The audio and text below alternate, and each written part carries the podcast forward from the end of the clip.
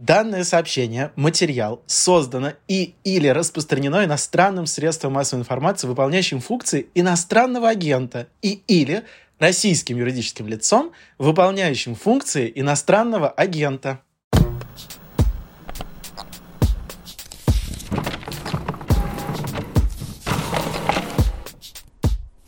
Здравствуйте, дорогие друзья! Это подкаст «Предисловие», и хочу напомнить, что в этом сезоне я, Галина Юзефович, разговариваю с Александром Серапионовым, преподавателем литературы в школе, о русском классическом литературном каноне. Здравствуйте, Саша. А, здравствуйте, Галя. Я Александр Серапионов. С большой радостью продолжаю эти наши беседы и думаю о том, как они, с одной стороны, становятся беседами про классику, про литературу и про школу, а с другой стороны, вспоминая наши предыдущие записи, беседами про поддержку и про самоподдержку через литературу. Да, вообще литература, известное дело, лучшая психотерапия и самая дешевая, несмотря на подорожание книг.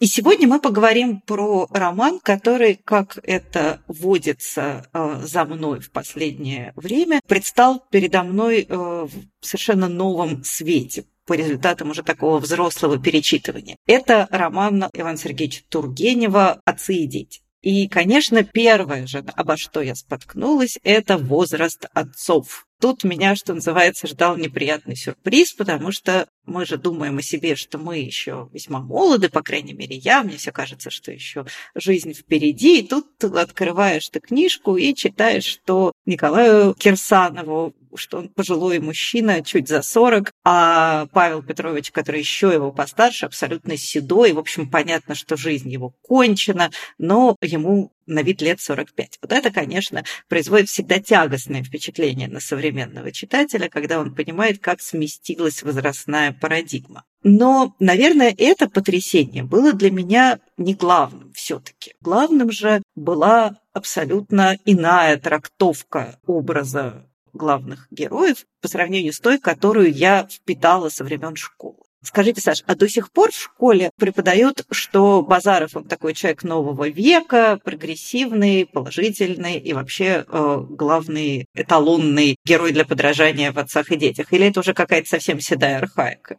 Нет, у меня нет такого ощущения, хотя, между прочим, в некоторых э, учительских э, обсуждениях разработках, которые я читал, скорее обратный ход, что Павел Петрович, он же про принципы, ну, про традиционные ценности, а Базаров как раз их разрушает, и Базаров с его «неужели и Бога нет», да, значит, с его э, атеизмом и с его «смотрю на небо только чтобы чихнуть», как раз э, становится совершенно антигероем, а положительным героем становится вот такой вот ратующий за традиционные ценности Павел Петрович. Вообще это, конечно, ужасно интересно, потому что как антрополог Растрига я знаю, что существуют а, разные модели формирования а, межпоколенческих связей. Есть традиционная модель постфигуративная, когда младшее поколение ориентируется на старшее, и как бы носителями знания являются старшие. Есть модель, которая называется конфигуративная, когда старшие и младшие одинаково усваивают знания, одновременно фактически развиваются параллельно, и, соответственно, знания, мудрость э, распределены между поколениями примерно поровну. А есть модель префигуративная, при которой дети опережают родителей, и, соответственно, именно они несут знания и прогресс. Ну, грубо говоря, это когда мне надо настроить планшет, я прихожу к своему младшему ребенку, а не наоборот как это было в прежние времена. Потому что я точно знаю, что многие вещи он умеет гораздо лучше. И понятно, что вот та модель, в которой Базаров молодец,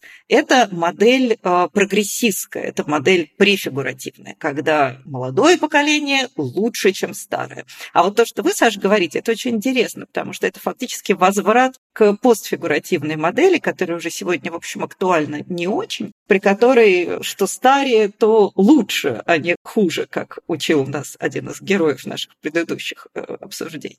Но очень интересно для меня было то, что как бы мы не смотрели на это, сам-то Тургенев, по-моему, не знает, кто хороший, кто плохой.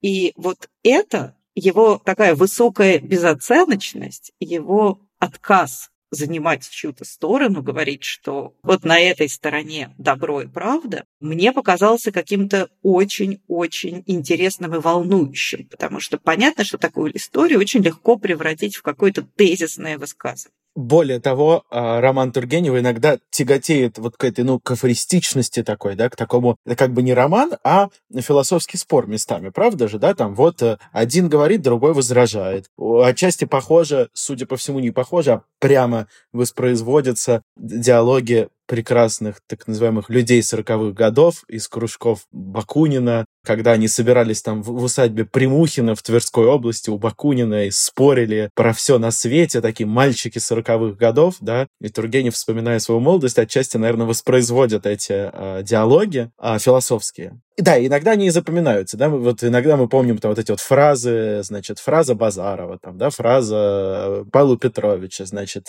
пойдем лучше смотреть Жука, там, про лягушку все помнят, естественно, да, но мне кажется, что формула романов Тургенева — это как раз не философия, не декларация. Я здесь хочу вспомнить другой э, роман Тургенева, который, надо сказать, что люблю, может быть, даже больше, чем «Отцов и детей». Это «Дворянское гнездо», где два героя спорят-спорят, а потом Тургенев показывает, как поет Соловей. И становится понятно, что можно спорить сколько угодно, но Соловей-то поет, и прав-то вообще-то здесь Соловей. И кажется, что это формула и отцов, и детей тоже. Да? Герои спорят, спорят, а потом описывается звездное небо, которое, между прочим, не отражается в глазах у Павла Петровича. Ни, никакой он не эстет, и никакой он не тонко чувствующий человек, потому что ничего не отразилось в его глазах. Он не чувствует красоту природы. Базаров пеняет на это, а сам-то не чувствует. Но это звездное небо или вот этот знаменитый финал с Лопухом, да, с цветами на могиле Базарова, который оказывается аргументом сильнее всех споров. Вообще кажется, что дело не совсем в романах Тургенева, дело не совсем в спорах. В споре никто не прав.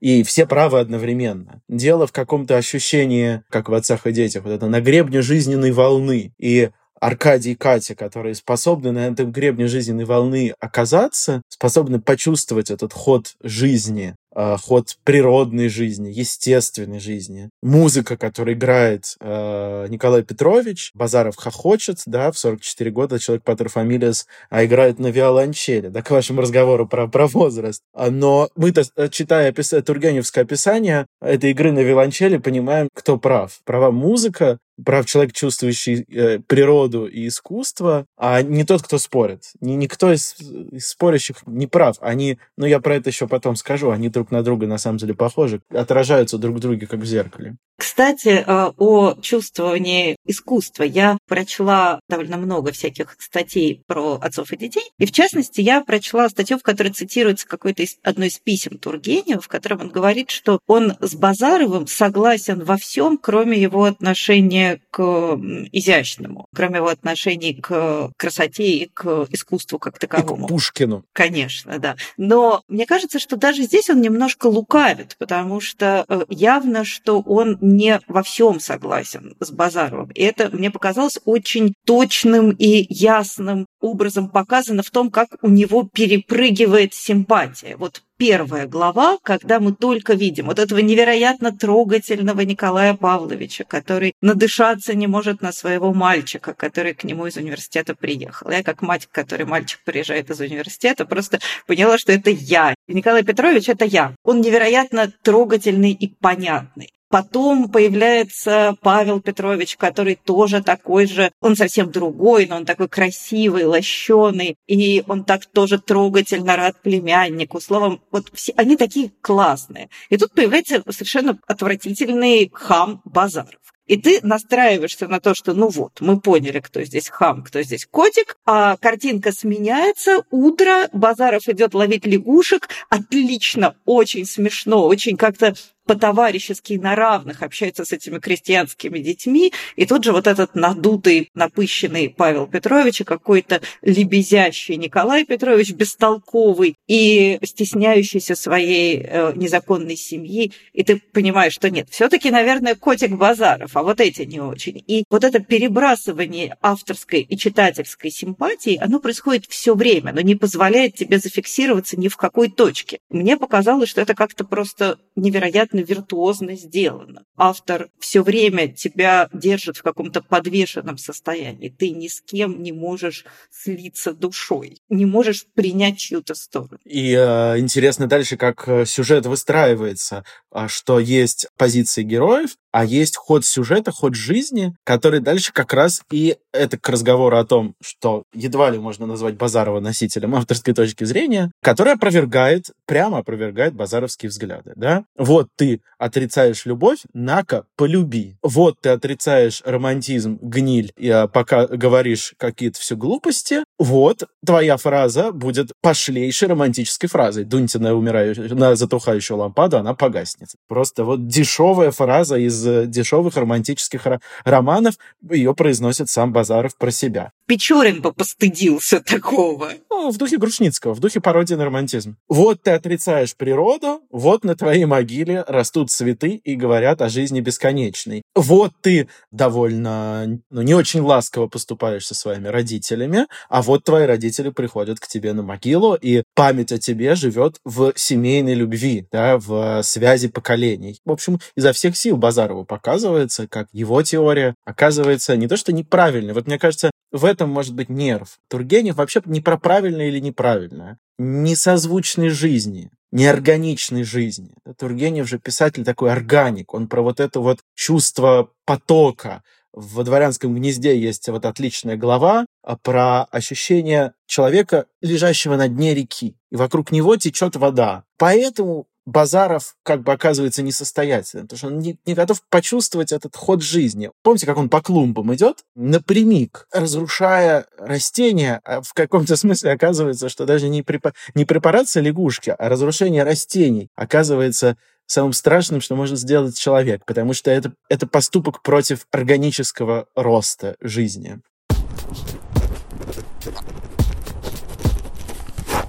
Кстати, если говорить о вот этих противоречиях, у нас ведь и Павел Петрович, который назначен как бы антагонистом Базарова, он же тоже довольно своеобразная фигура, потому что он э, выступает с позиции защиты традиций, красоты, поэзии, но мы же помним, что Павел Петрович в жизни прочитал 5-6 книг и вообще не по этому виду спорта продолжая мысль о том, что звездное небо у него в глазах не отражается, так у него он вообще довольно искусственный персонаж. Он защищает то, что на самом деле не любит. Он проповедует то, что не исповедует. Он тот еще носитель вот этих вот традиционных добродетелей, традиционных ценностей. Поэтому, конечно, они в некотором смысле очень похожи с точностью до разницы в поколениях. То есть в целом и Базаров, и Кирсанов, Кирсанов старший, они, конечно, антагонисты, конечно, они, как всякие антагонисты, друг на друга похожи. Но между ними пролегает вот эта вот э, поколенческая черта. Мне кажется, они очень классно показывают, как одни и те же примерно поведенческие паттерны, как одни и те же модели отношения к миру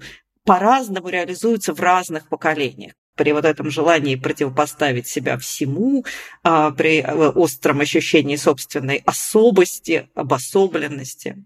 Вот тут я бы не то чтобы с вами поспорил, но предложил, Галь, немножко другой способ на это посмотреть, потому что в романе Тургенева выстраивается, мне кажется, очень красивая такая полифоническая конструкция из, э, ну, главным образом, четырех героев. Павел Петрович Базаров, Николай Петрович Аркадий. И вроде бы хочется их противопоставить по возрастному принципу, тем более, что Тургенев, на мой взгляд, не настаиваю, но, на мой взгляд, нас обманывает э, название. Говорят, что вот будет роман про что? Про противостояние отцов и детей. И мы, кстати, в духе школьной традиции так и читаем э, отцы versus дети, как бы, да, отцы против детей. Хотя вообще-то там союз «и». Это союз соединительный, а вовсе не противительный. Если посмотреть на эту вот четырехстороннюю такую конструкцию, то можно увидеть, что в каком-то смысле противопоставление ровно противоположное. Оно проходит не между старыми и молодыми, а между, с одной стороны, Павлом Петровичем и Базаровым, у которых очень много общего. Что в судьбе? Несчастная любовь что в характере отношений к искусству. Они вроде бы, значит, про разные, а на самом деле про одно. Оба рационалисты, безусловно, несмотря на то, что Павел Петрович говорит про искусство. Оба, между прочим, про влияние Запада. Базаров понятно каким способом, но Павел Петрович тоже он вообще-то англоман. Оба про не эмоциональное, а рациональное восприятие жизни. Я очень люблю сцену, где все герои засыпают, и там показано, как каждый из них по-разному засыпает. Павел Петрович прекрасным образом надевает китайские красные лаковые полусапожки. Это очень разумно делать перед сном, конечно же. Базаров засыпает мгновенно, ему не о чем думать, ему нечего тут, значит, распускать всякие романтические переживания, а зато показано, как э, Николай Петрович думал долгие думы. И вот это вот думал долгие думы, да, это, конечно, про Николая Петровича, который такой, правильно вы сказали, да, точно такой добряк. Он, вначале мне очень нравится, он свесив ножки, сидит свесив ножки. Такой, ну, слушайте, ну какой-то отец, свесив ножки. Это, с одной стороны, герои-одиночки, герои-хищники, хищники ручные, вот это в романе появляется, да, герои уединенного сознания. А с другой стороны, это герои потока. Это Николай Петрович и Аркадий. Это герои, которые чувствуют ход жизни, которые увлечены музыкой, которые чувствуют природу, которые счастливы в любви. Николай Петрович и Фенечка, Аркадий и Катя. И не случайно в конце все эти герои оказываются за одним столом. Роман, который начинается с того, что вроде бы отец встречает э, сына, заканчивается тем, что отец и сын сидят за одним столом. И родители Базарова, и Базаров тоже объединяются, но уже драматическим и трагическим образом, да, родители приходят на могилу Базарова. То есть оказывается, что сходств между поколениями может быть, если так посмотреть, даже больше, чем различий. А Николай Петрович и Аркадий как бы друг в друге отражаются. А для Николая Петровича время и возраст оказывается как бы не властны над ним. Не случайно вот это 44 года Патер Фамилиас, а играет на виолончели. И молодая юная Фенечка и способность любить, и способность чувствовать. Тогда получается, что у нас очень похоже, например, еще оказывается и Одинцова, и вот эта самая княгиня Эр, э, женские героини. А с другой стороны у нас оказываются, опять же, похожие друг на друга Катя и Фенечка. И тогда получается, что и это все-таки союз соединительный. И как бы ни были сильны вот эти идеологические споры, тогда роман про то, что есть сильнее этих споров, важнее этих споров. Вот этот самый ход жизни, и это тогда какой-то еще и очень трогательный роман вообще. Ну, не знаю, мне все-таки кажется, что есть довольно большая поколенческая разница. Просто это две одинаковые модели. Конечно, Аркадий наследует э, Николаю Петровичу. Конечно,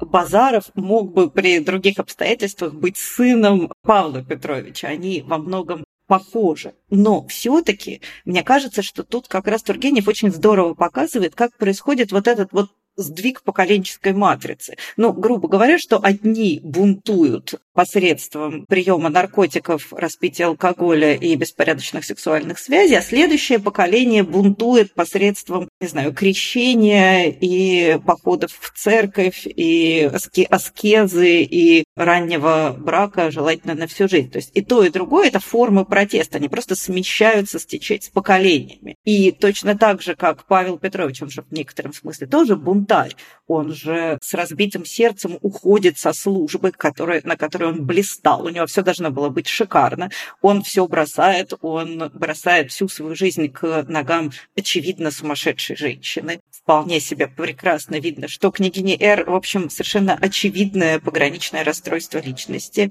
Базаров тоже бунтует. Он бунтует тем способом, который принят в его поколении. И на самом деле, конечно, Аркадий гораздо более свободен по сравнению с Николаем Петровичем. Точно так же Николай Петрович страшно стесняется своих отношений с Фенечкой, а Аркадий даже немножко бравирует тем, что он эти отношения понимает, принимает и одобряет. И э, Николай Петрович не решается сыну сказать, что у него есть э, незаконный ребенок, а для Аркадия это, наоборот, все классно, прекрасно, и он гораздо более свободен и раскрепощен. Да, они одного поля ягоды, но между ними большой поколенческий гэп. И да, конечно, Кирсанов-старший и Базаров тоже одного поля ягоды, но между ними есть вот эта поколенческая черта. И мне кажется, что это все-таки довольно важный сдвиг. Это, наверное, союз И, он не versus, он не отцы, но дети, или отцы, а дети. Но это все-таки некоторый элемент противительности, некоторый элемент сопоставительности в этом и, конечно, присутствует, по крайней мере, для меня. Здорово, как а, мы принадлежим все-таки немножко к разным поколениям с вами. По-разному смотрим на этот роман, что вы меня не убедили. Я начал пересматривать вот сцены, которые для меня важны, да, там про то же засыпание. Увидел там прямо Тургенев. Базаров засыпает, Павел Петрович, а, значит, засыпает, а потом отдельно описывается Николай Петрович Аркадий. Они разводятся. Э, судьба Павла Петровича в конце, мы помним, совершенно несчастная. А судьба Базарова, ну, трагическая.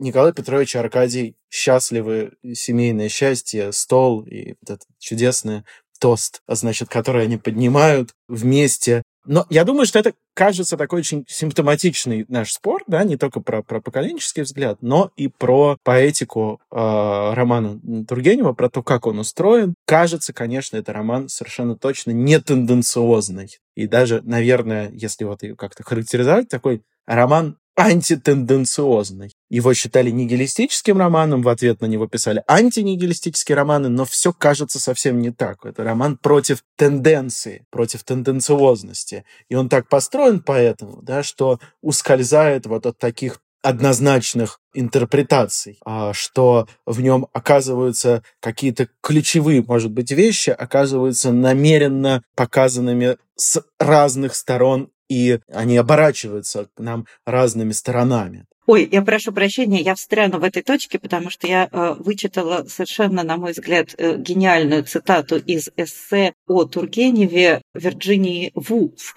которая пишет о том, что Тургенев знает о своих героях все, но при письме явственно отбирает лишь то, что необходимо. И от этого, конечно, я прочитала это и поняла, какая классная формулировка, потому что действительно ведь Тургенев оставляет много недосказанного, и от этого возникает много воздуха и жизни, потому что ну, никогда же мы не видим героя целиком, от начала до конца в реальной жизни. И Тургенева, он возникает такими вот всполохами, которые создают ощущение абсолютного жизнеподобия. И для меня это было тоже каким-то таким новым важным переживанием, потому что привычная модель восприятия отцов и детей – это все таки действительно нигилистический роман, роман, в котором основной лейтмотив – это идеи нигилизма, вот эти идеи нового человека, такого нового просвещения, нового просветительства, которое несет в себе Базаров. Я думаю, что отчасти это связано с тем, как вот роман появился, да, дальше Тургенева обвиняли, ваши нигилисты громят Петербург, а он действительно, это же Тургеневский, э, не было нигилистов как массовое явление, он, он его придумал, он почувствовал то, что зарождается. И потом, да, и Лесков, значит, с э, пожарами, и Лесковский антинигилистический роман, и все завертелось потом.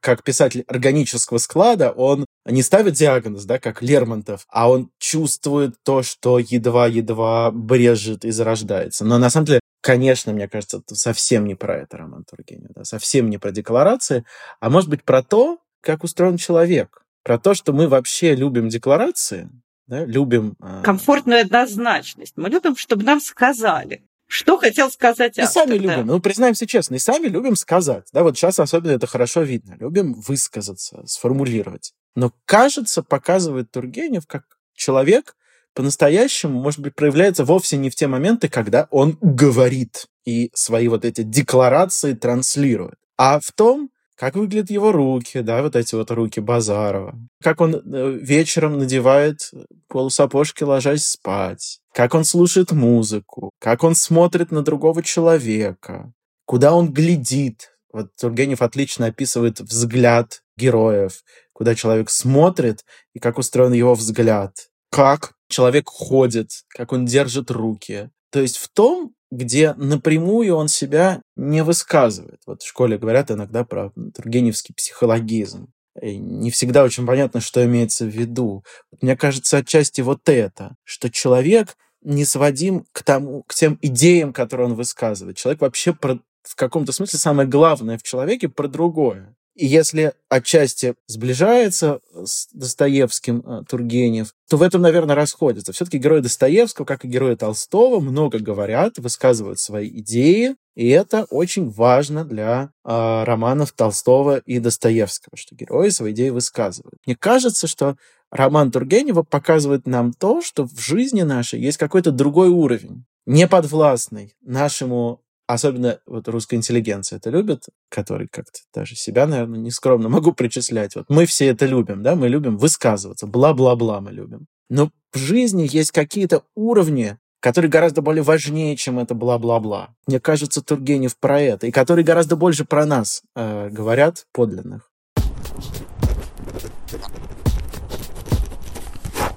Вот вы говорили, я вспомнила еще одну деталь из романа, которая, конечно, тоже очень хорошо показывает, насколько декларируемые принципы слабо коррелируют с подлинной человеческой сущностью. Если помните, Базаров свою парадную черную пару бережно кладет наверх саквояжа. То есть Базаров, который все время говорит, что чихать он на это все хотел, и в гробу он видал все эти светские условности, он, тем не менее, аккуратно хранит э, костюм, в котором рассчитывает произвести впечатление на людей. И то, как Тургенев это показывает, не акцентируя на этом внимание, не пытаясь сказать, что вот вы видите, говорит он одно, а делает-то на самом деле другое, не пытаясь это каким-то образом морализировать и концептуализировать, это, конечно, очень, очень интересно и очень необычно. Я вообще вспомнила, слушая вас, я вспомнила замечательную фразу, которую вычитала в книге Эллен Дэй Профер, прекрасного э, слависта и вообще выдающегося издателя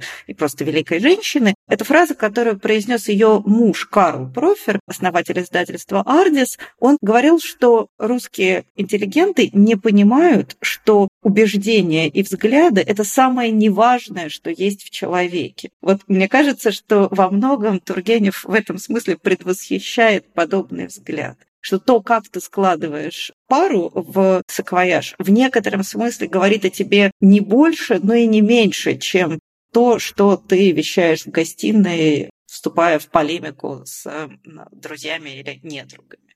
И здесь еще у меня тоже такая возникла параллель, может быть, далекая, но кажется интересная для того, чтобы увидеть в этом какой-то очень понятный каждому смысл. Я... Мне это напоминает картины Рембранта, в которых а, персонажи всегда изображаются в полутьме, а, часть из которых вообще спрятаны где-то там на заднем фоне. И это про, не про незначимость человека, а про то, что Ольга Александровна Седокова называет человек, показанный в его психической дали. Вот Тургенев, мне кажется, тоже изображает человека в психической дали, то есть отдаленным от нас. И это какой-то очень важный урок романов Тургенева. Мы себя кем-то позиционируем, мы себя кем-то ставим. Другой человек, видя нас, видит, значит, как мы подаем или не подаем руку и сразу э, делает о нас окончательный вывод. Но человек-то не этим определяется, определяется тем, что для нас остается в тайне. Это главное в человеке. Тайна его как человека. Вот эта даль, вот этот рембрандтовский полумрак, он и есть самое главное в человеке. То, что мы в нем никогда до конца не познаем. И поэтому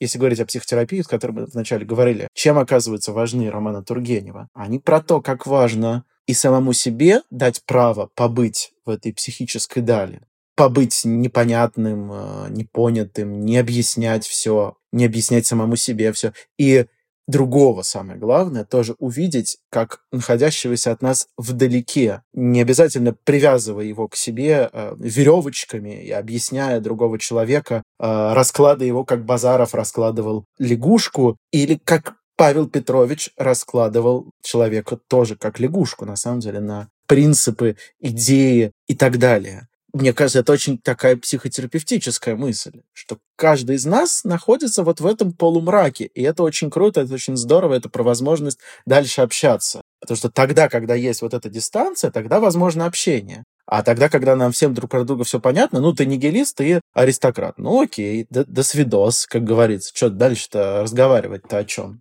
Я, кстати, ровно эту мысль думала сегодня в процессе как дежурного, э, как расчесывания болячки чтения телеграмма, где читала, как всякие лично мне знакомые и довольно, ну, не чудовищные люди пишут то, что они пишут в разные стороны.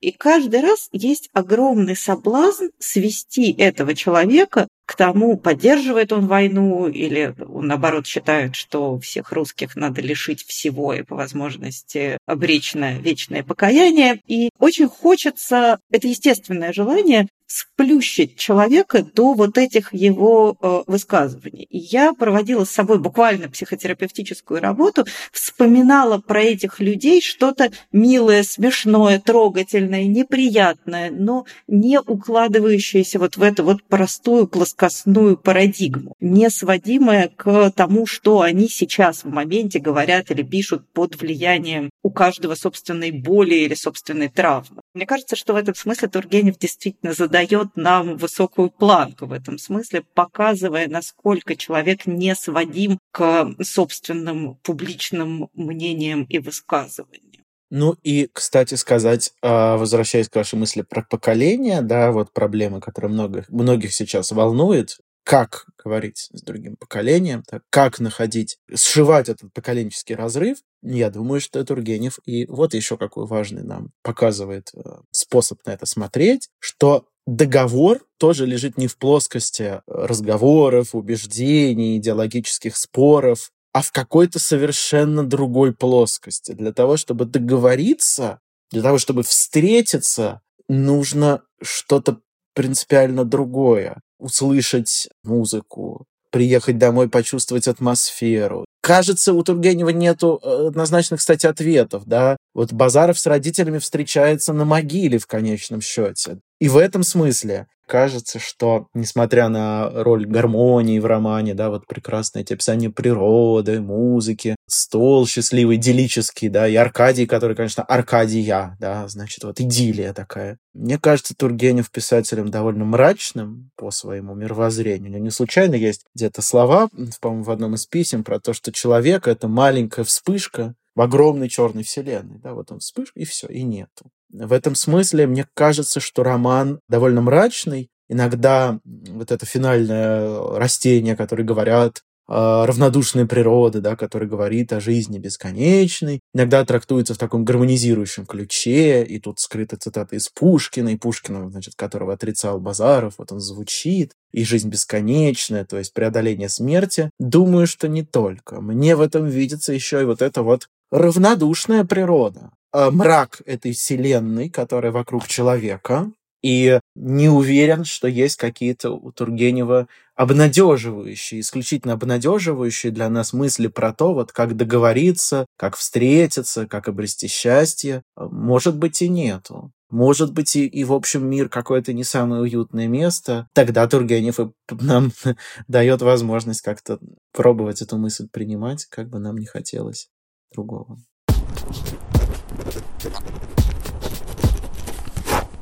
А я еще быстренько, прежде чем мы перейдем к разделу нанесения пользы и полезных рекомендаций, я все-таки не могу не удержаться и не провести параллель между э, отцами и детьми и бесами Достоевского.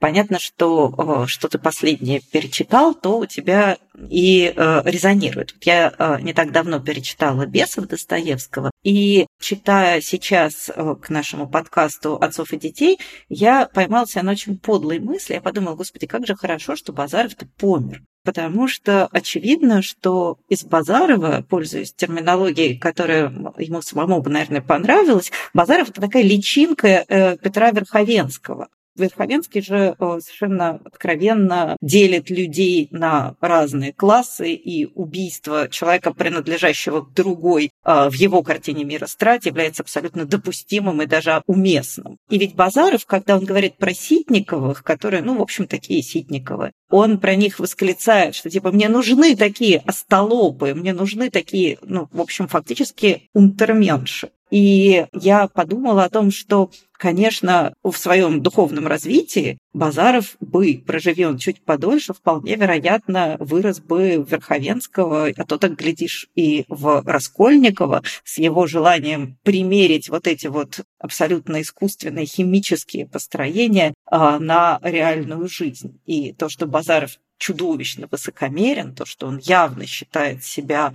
существенно выше и лучше других, конечно, это такой тревожный сигнал для тех, кто его окружает. И в некотором смысле, мне кажется, убивая Базарова в конце, Тургенев не только показывает какую-то его а, несовместимость с реальной жизнью, но и а, показывает, что спите жители Багдада, еще не прямо сейчас к вам придет а, такого рода революционер с топором, который а, будет абсолютно спокойно смотреть на уничтожение людей, которых он считает ниже себя или даже ему способствовать.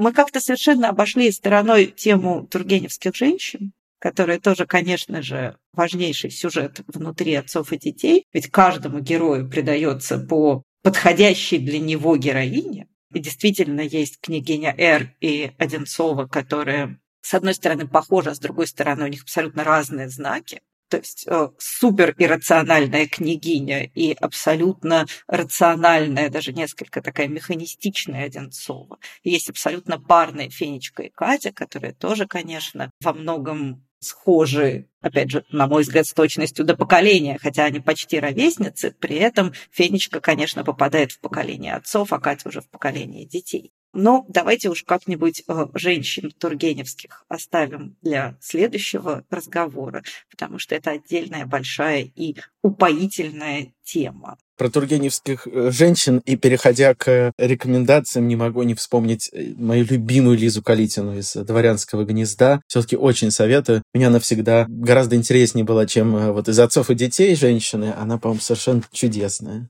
такая голубушка разумная, я бы сказала. Вообще, мне кажется, что Тургенев является изобретателем образа разумной женщины, которая до этого в русской литературе э, присутствовала, так скажем, маргинально. И после этого тоже маловато, прям скажем. То есть это некоторое уважение к женщине и способность видеть в ней рациональное существо. Это, конечно, большая заслуга Тургенева и его вклад в дело мирового феминизма.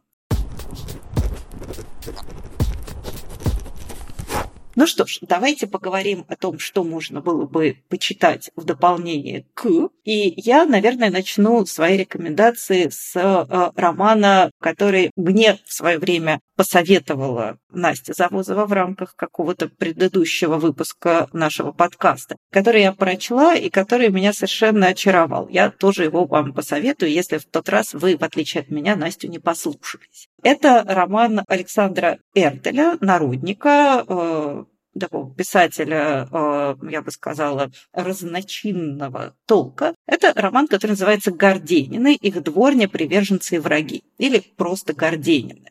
Действие этого романа происходит несколькими годами позже, чем действие романа «Отцы и дети». «Отцы и дети» — это все таки вот буквально накануне реформы, накануне освобождения крестьян, а Горденины — это все таки уже конец 60-х годов, то есть крестьяне уже освобождены. Но мне кажется, что сам антураж этого романа очень напоминает то, как могло бы выглядеть Марьина, деревня Кирсановых, после реформ. История семьи Гордениных, вдова генеральша со своими, ну, уже, в общем, детьми подростками, даже уже, в общем, почти взрослыми детьми, она приезжает в свое э, несколько пришедшее в упадок имение, сами они такие столичные штучки, они приезжают э, в деревню и оказываются вовлечены во всю эту деревенскую жизнь, во все ее сложности и противоречиях. Это и отношения в семье, это отношения с соседями, это какие-то завязывающиеся чувства, это взаимоотношения с крестьянами, которые обрели свободу, но на самом деле, понятное дело, гораздо сильнее привязаны к своему традиционному укладу, чем можно придумать, глядя из столиц. Словом, это большой, живой, полнокровный роман, который, мне кажется, очень пересекается с тургеневскими темами э, на самых разных уровнях. Герои явно возникли под влиянием, под большим влиянием Тургенева. И все-таки эта книга чуть более современная, не в смысле эмоций, чувств, психологии героев, а именно в смысле общественно-политической ситуации, которую она фиксирует. То есть мне кажется, что если бы можно было представить себе такой сиквел всех тургеневских романов сразу, то Горденины могли бы претендовать на эту позицию. Очень его полюбила и горячо рекомендую всем тем, кому хочется какой-то нетривиальной русской литературы, может быть, второго ряда, но второго ряда не в силу достоинств или недостатков, а исключительно в силу того, как сложилась э, история литературы. Так что Александр Эртель, Горденина обязательно почитайте. Я а, сегодня думаю о в основном филологических рекомендациях, потому что вот из нашего разговора, мне кажется, это явно следует. Романы Тургенева, конечно, это загадка. И грустно, что в такой э, школьной, э, критической традиции они сводятся к незагадке. Поэтому я хочу порекомендовать филолога, который как-то по, по понятным причинам, на самом деле, оказался немножко в тени вот звездных э, Лотмана с Гаспаровым. Это ленинградский петербургский филолог Владимир Маркович Маркович. Он действительно был не так известен, а мне кажется, вот незаслуженно задвинут. А, но, во-первых, лежат э, в интернете в большом количестве его записи, его лекций, аудио, и их можно послушать. А во-вторых, есть блестящая его книжка «Человек в романах Тургенева», которую я очень советую. Она очень понятно написана. Это не занудная научная книжка. Но для меня Маркович, э, с которым я имел счастье быть знакомым и несколько лет э, периодически системно общаться, и это еще и школа интеллектуальной точности, аккуратности, изящества. Вот у него как раз блестяще написано про романы Тургенева, которые не сводимы к идеологическим э, штампам и к идеологическим вывескам. У него, кстати, блистательно про горе от ума, да, про который у нас был один из предыдущих выпусков, он формулирует главный принцип горя от ума как принцип компромисса. Казалось бы, горе от ума про столкновение, а он говорит о том, что этот текст строится ровно на противоположном, на компромиссе между разными идеологическими позициями. Он же замечательно пишет о романах Тургенева, в которых оказывается важнее ощущение того, что единство достижимо через э, неустранимое противоречие, а неустранимое противоречие всегда влечет за собой единство. В общем, мне кажется, что статьи Марковича, они показывают, хорошо показывают, как э, литература сложнее, чем те схемы, в которые мы ее часто э, пытаемся уложить не могу не рассказать одну байку, которая, может быть, будет дополнительным стимулом для того, чтобы э, открыть э, книжки Марковича или послушать лекции, которые лежат в открытом доступе. Однажды, когда Владимир Маркович был уже в глубоком таком постинсультном своем состоянии, но все еще продолжал читать лекции, он читал лекцию, сейчас не помню уже про что, и 45 э, минут ее читал, медленно вот таким, да, инсультным голосом, медленно подбирая слова. Потом на 45-й минуте сказал, нет, не так. И начал сначала. И это, правда, какой-то удивительный пример такой интеллектуальной честности и ценности слова. У него, кстати, вот это тоже удивительно, у него, э, как у Тургенева, роман в 200 страниц, э, такой, опять же, в пушкинском духе, да, вот э, Толстой про это пишет 4 тома, про это же, в общем, тоже про поколение, про любовь, про историю. А Тургенев 200 страниц. Так и у Марковича книжка, на самом деле, про Тургенева, она занимает 70 страниц. Вот такая удивительная школа точности. Очень советую. Лекции и книжки Владимира Марковича.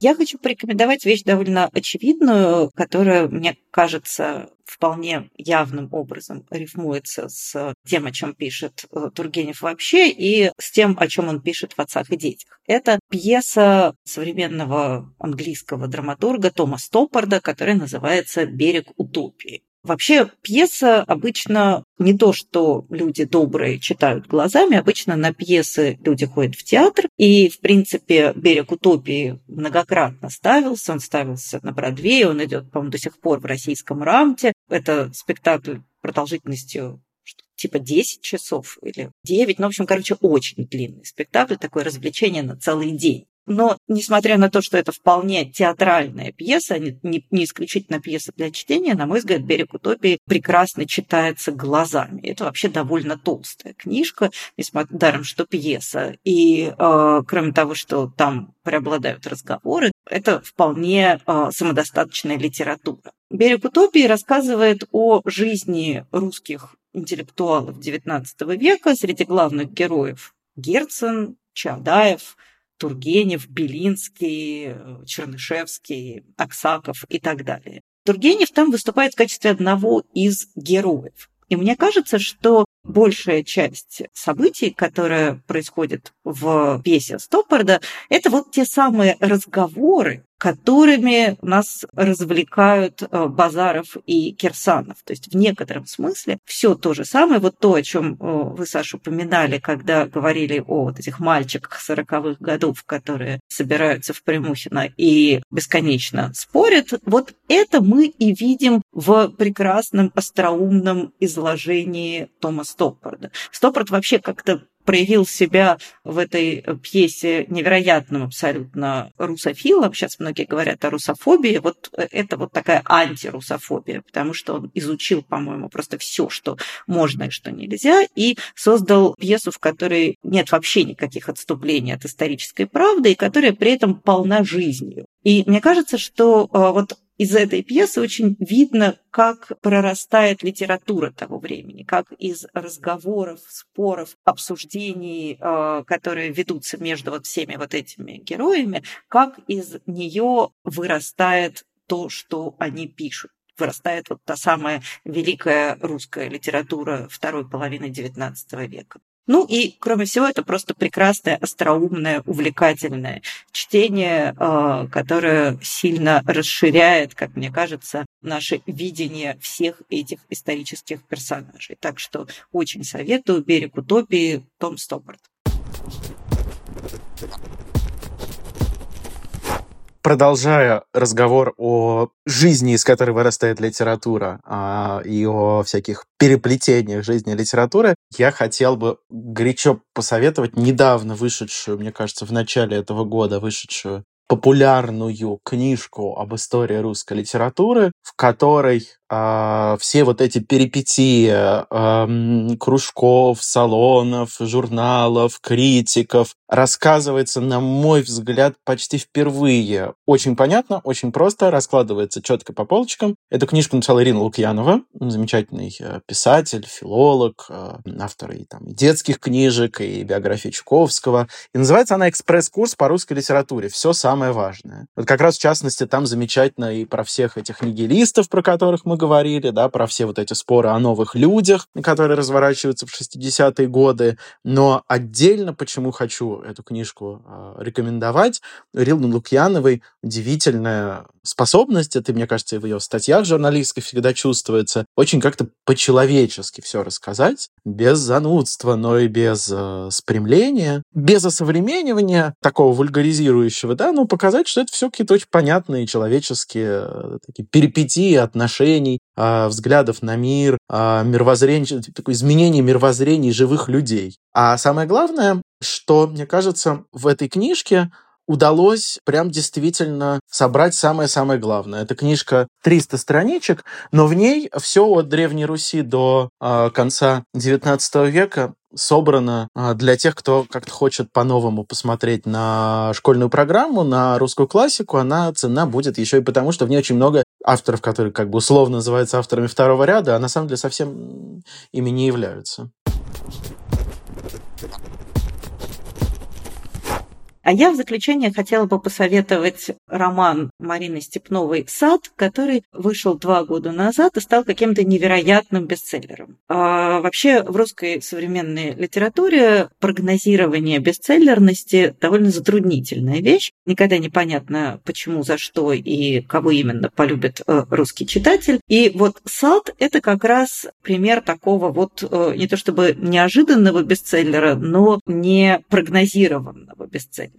Почему мне кажется важным упомянуть именно сад а, в контексте разговора о Тургеневе? Дело в том, что действие там происходит тоже в XIX веке, ближе к его концу, это уже 60-е, 70-е годы XIX века, даже 70-е, 80-е. А действие происходит тоже в усадьбе, гораздо более живописной и прекрасной, чем усадьба Марьина, которая, как мы помним, местечко-то неказисто. А вот та усадьба, в которой происходит действие романа Марины Степновой, это прекрасная усадьба, такая небесная усадьба, в которой у уже очень немолодой супружеской четы рождается маленькая девочка, которую они давным-давно уже, никто уже не ждал, их старшие дети давно выросли, они рассчитывали жить какой-то такой милой пенсионерской жизнью, вдруг у них рождается ребенок, который совершенно переворачивает всю их жизнь. И это совершенно не ангельский ребенок, это совершенно не милое создание, создание довольно такие спорные, это довольно сложные отношения внутри семьи, это, конечно, довольно смутное время, когда уже к героям подкрадываются бури XX века, но тем не менее, мне кажется, по общему настрою, конечно же, роман Степновой лежит ровно в той же парадигме, что и э, романы Тургенева. В некотором смысле он продолжает вот эту вот традицию, которая оказывается не только очень жизнеспособной, но и невероятно востребованной читателем тоже маленькое лирическое отступление. Я в свое время составляла сборник э, русских текстов, которые должны были молодые польские переводчики переводить на польский, и включила туда один из таких вставных эпизодов из этого романа. Я помню, что польский переводчик, которому достался этот кусок, он сказал, ну что ж такое, ну вот я всю жизнь переводила Толстого, за что мне еще опять? И он был скорее недоволен, а я была скорее довольна, потому что для меня это было показатель того, что русская классическая литературная традиция жива, продуктивно продолжается в современных текстах и горячо любима читателям. Так что, если хочется посмотреть на то, как поживает вот та самая традиция э, в литературе дня сегодняшнего, то Марина Степнова «Сад». Почитайте. Про современность. Последняя моя рекомендация тоже. Про то, как продолжает жить Тургеневская. Мне важно очень адресовать эту рекомендацию, как и в прошлом нашем выпуске, родителям подростков, э, которые выбирают чтение для э, детей и подростков потому что я хочу порекомендовать, вне всяких сомнений, своего любимого современного автора, которого я люблю не только как автора, но и как человека и друга. А я имею в виду Нину Дашевскую и ее рассказы которые практически все на самом деле про это же. Про отцов и детей, про любовь, про поиск взаимопонимания. Да, кстати, устойчивая ситуация в рассказах Дашевской, очень понятная каждому подростку. Э, это классно в ее текстах, конечно, как она показывает мир изнутри э, сознания подростка. Да, вот ситуация, когда меня не понимают, когда я не понимаю, и как же это взаимопонимание найти? Рецепт, который у Дашевской э, устойчивый, сто, э, совпадает с устойчивым рецептом. Одним из устойчивых рецептов Тургенева это музыка, потому что Нина сама еще и музыкант, и э, видит, как музыка позволяет поколениям встретиться иногда вопреки каким-то разладам или противоречиям. А отдельно советую удивительный, на мой взгляд, рассказ «Дом над морем». Ну, прям совсем похожий на отцов и детей. Там к дедушке приезжает внук. А, и они друг друга не понимают, потому что буквально говорят на разных языках. Один на английском, другой на русском. Но постепенно в этом рассказе рождается взаимопонимание, которое вот опять же сильнее этих э, каких-то споров, э, разногласий э, и поколенческих несовпадений. А еще проза э, Дашевской, мне кажется, правда, очень талантливая проза с э, блистательно всегда выстроенной композицией, такой литмотивной музыкальной структурой. Очень чувствуется, что она музыкант. Очень понятная подросткам, потому что она изнутри подростков, изнутри их э, восприятия мира. И эта же проза мне кажется, очень, возвращаясь к началу нашего разговора, очень терапевтично, очень успокоительно, очень примирительно.